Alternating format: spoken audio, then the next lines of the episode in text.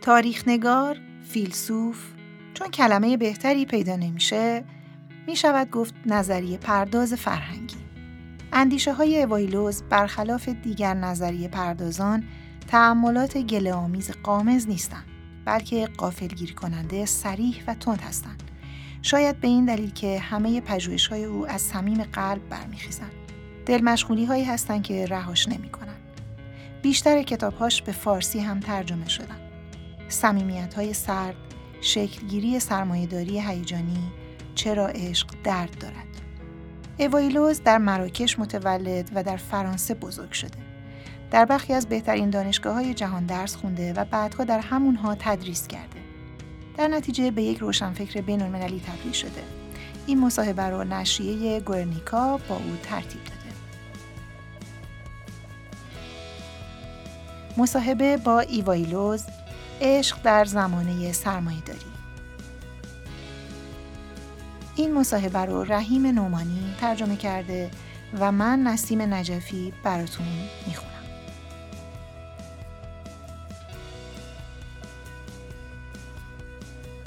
سایت معرفی و نقد کتاب وینش با همکاری استودیو شهر صدای پارسیان و سجاد سجودی تقدیم می کند.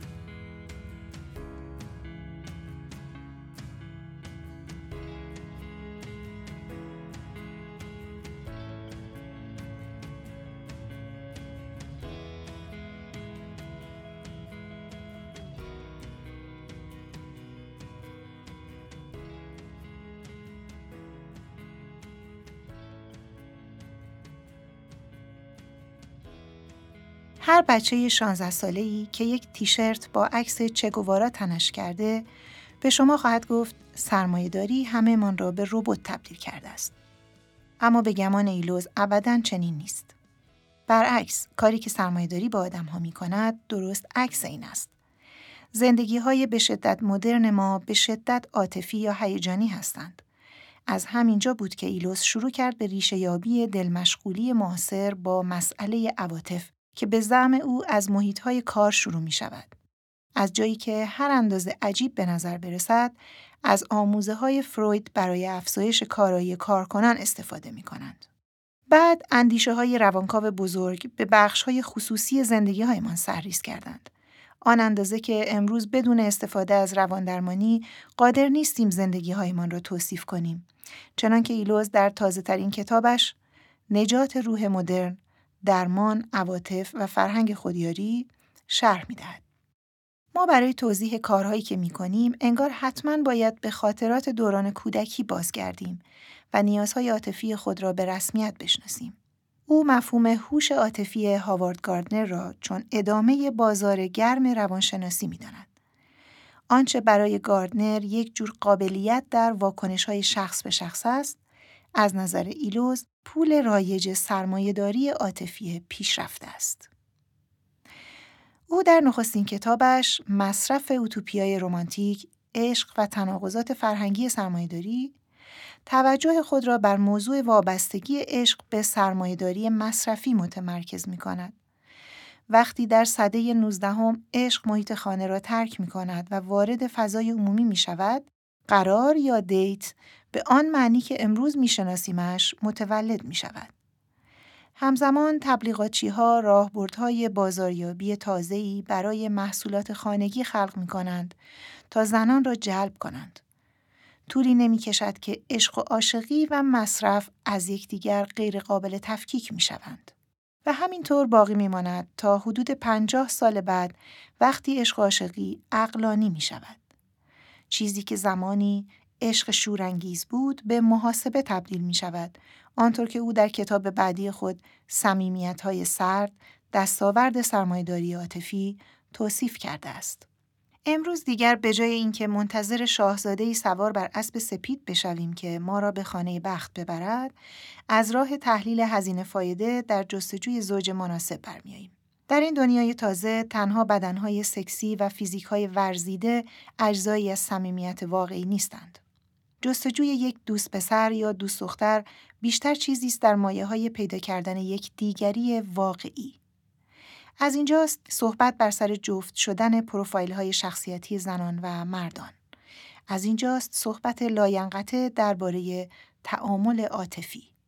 اینک تکه هایی از یکی از مصاحبه های مهم او با نشریه گورنیکا. پرسش بیشتر کتاب های شما به موضوع عشق و احساسات می‌پردازند. چیزهایی که از دید بیشتر آدم ها به حوزه روانشناسی تعلق دارند تا جامعه شناسی. چطور به موضوع عشق به عنوان موضوع پژوهش علاقه من شدید؟ بله، احساسات به طور سنتی به حوزه روانشناسی تعلق دارند، اما در همه علوم اجتماعی و حتی در علوم انسانی اتفاقی افتاده که من اسمش را می‌گذارم چرخش عاطفی، مثل چرخش زبانشناختی و امثال آن. مثلا پیشتر در مطالعات ادبی بیشتر به تفسیر متنها پرداختند و خیلی توجه نداشتند به این واقعیت که متنها و فیلمها تولید عاطفه می کنند و از این راه مخاطب را به درون خود می کشند. یا جامعه شناسان که کارشان این است که به این پرسش پاسخ دهند که چرا آدمها کارهایی را می کنند که می کنند درباره رقابت حرف می زدند. وقتی چیزی را مصرف می کنید یا درباره قشبندی اجتماعی اما هرگز به احساس حسادت یا تحقیر یا شرم که می توانند با قشبندی طبقاتی همراه باشند نمی پرداختند. پس می توان گفت که در علوم اجتماعی و انسانی شاهد یک چرخش بسیار جدی بوده ایم و نه تنها در این حوزه ها. در علمی چون عصب شناسی هم روی بخشهایی از مغز متمرکز شده اند که احساسات در آنها جا خوش کرده اند. نکته دیگر اینکه زمانی دراز در ادبیات ادعا این بوده که سرمایهداری عشق رمانتیک را ممکن می سازد چون فرض بر این است که سرمایهداری فردگراتر است و مشوق آزادی امری که باعث می شود آدمها بر اساس گزینه های عاطفی با یکدیگر وصلت کنند من علاقه من شدم راستی این ادعا را بیازمایم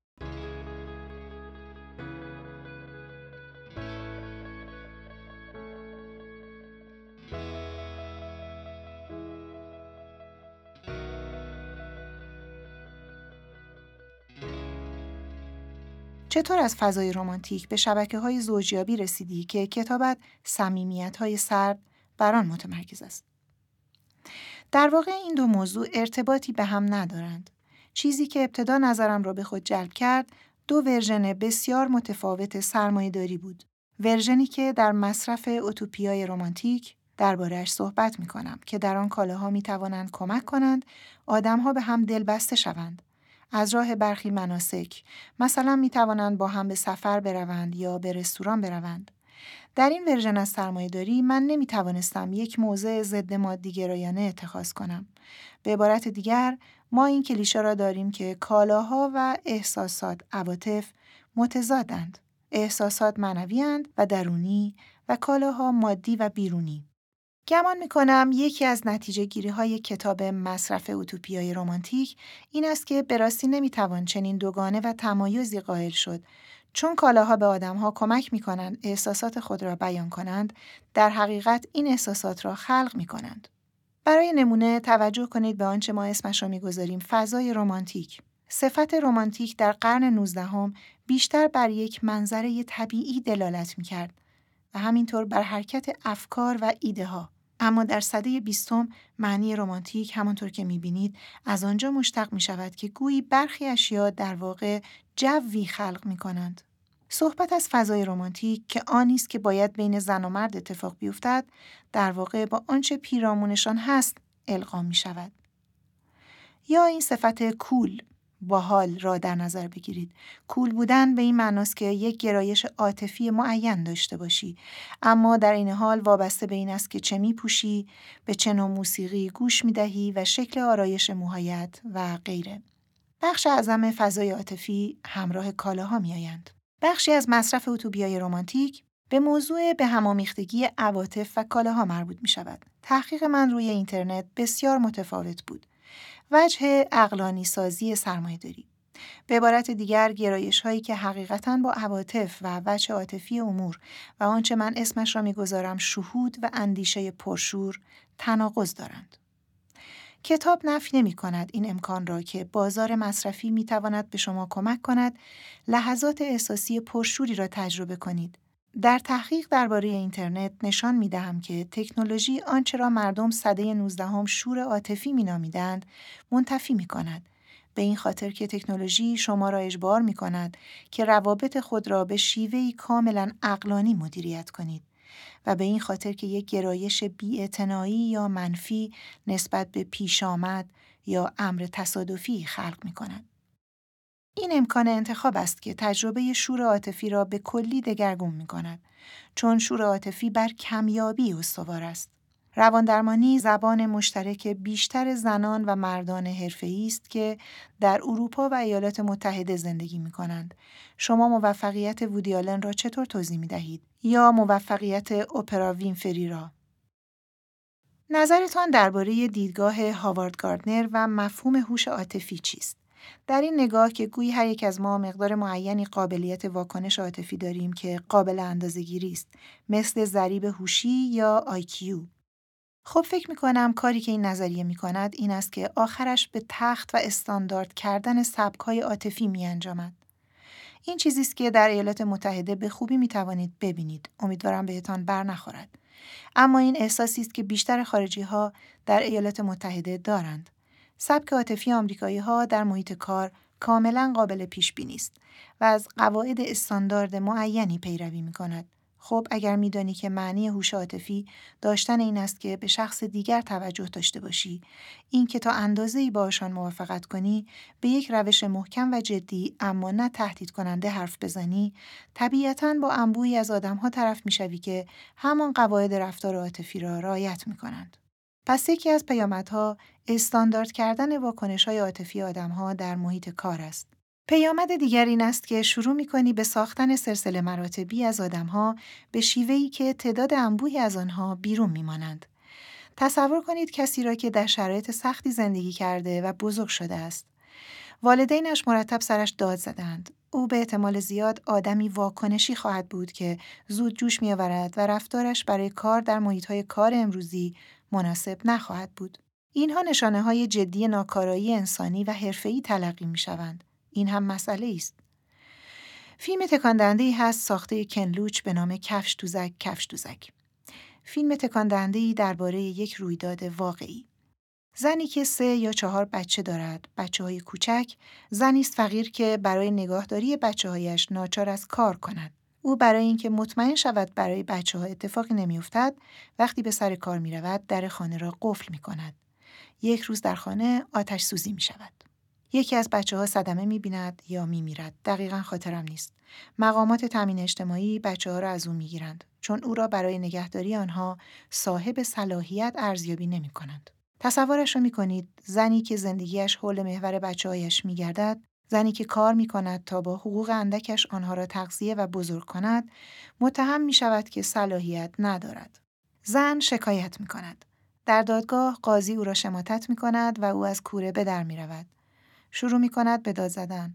کاری که خیلی طبیعی است. همه آدم های نرمال از نظر ساخت عاطفی وقتی احساس می کنند قربانی بیعدالتی واقع شدهاند داد و بیداد می کنند. اما همین رفتار باعث می شود از او سلب صلاحیت شود. داد زدن نشانه این تلقی می شود که او حقیقتا صلاحیت سرپرستی بچه ها را ندارد. چون یک مادر خوب باید آرامش خود را حفظ کند و فضیلت اخلاقی طبقه متوسط انگلستان را که توانایی کنترل احساسات خود بخشی از آن است به نمایش بگذارد. و اگر این کار را نمی کند پس یک مادر صاحب صلاحیت نیست. این نمونه است که نشان می دهد چطور سبک رفتار عاطفی می تواند پیامدهای نهادی داشته باشد. مثلا در تصمیم های یک دادگاه. برخی آدم ها بهتر از برخی دیگر بلدن چطور عواطف خود را مدیریت کنند و یک جو پذیرش و باورپذیری پیرامون خود به وجود بیاورند. من با اینکه برخی های عاطفی پذیرفتنی تر یا معتبرتر شناخته بشوند مخالفم.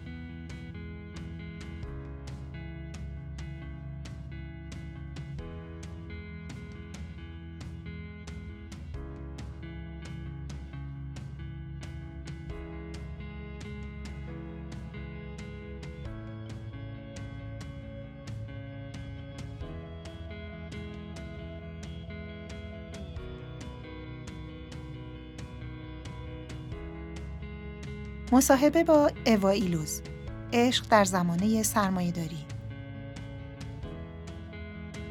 ترجمه رحیم نومانی راوی نسیم نجفی.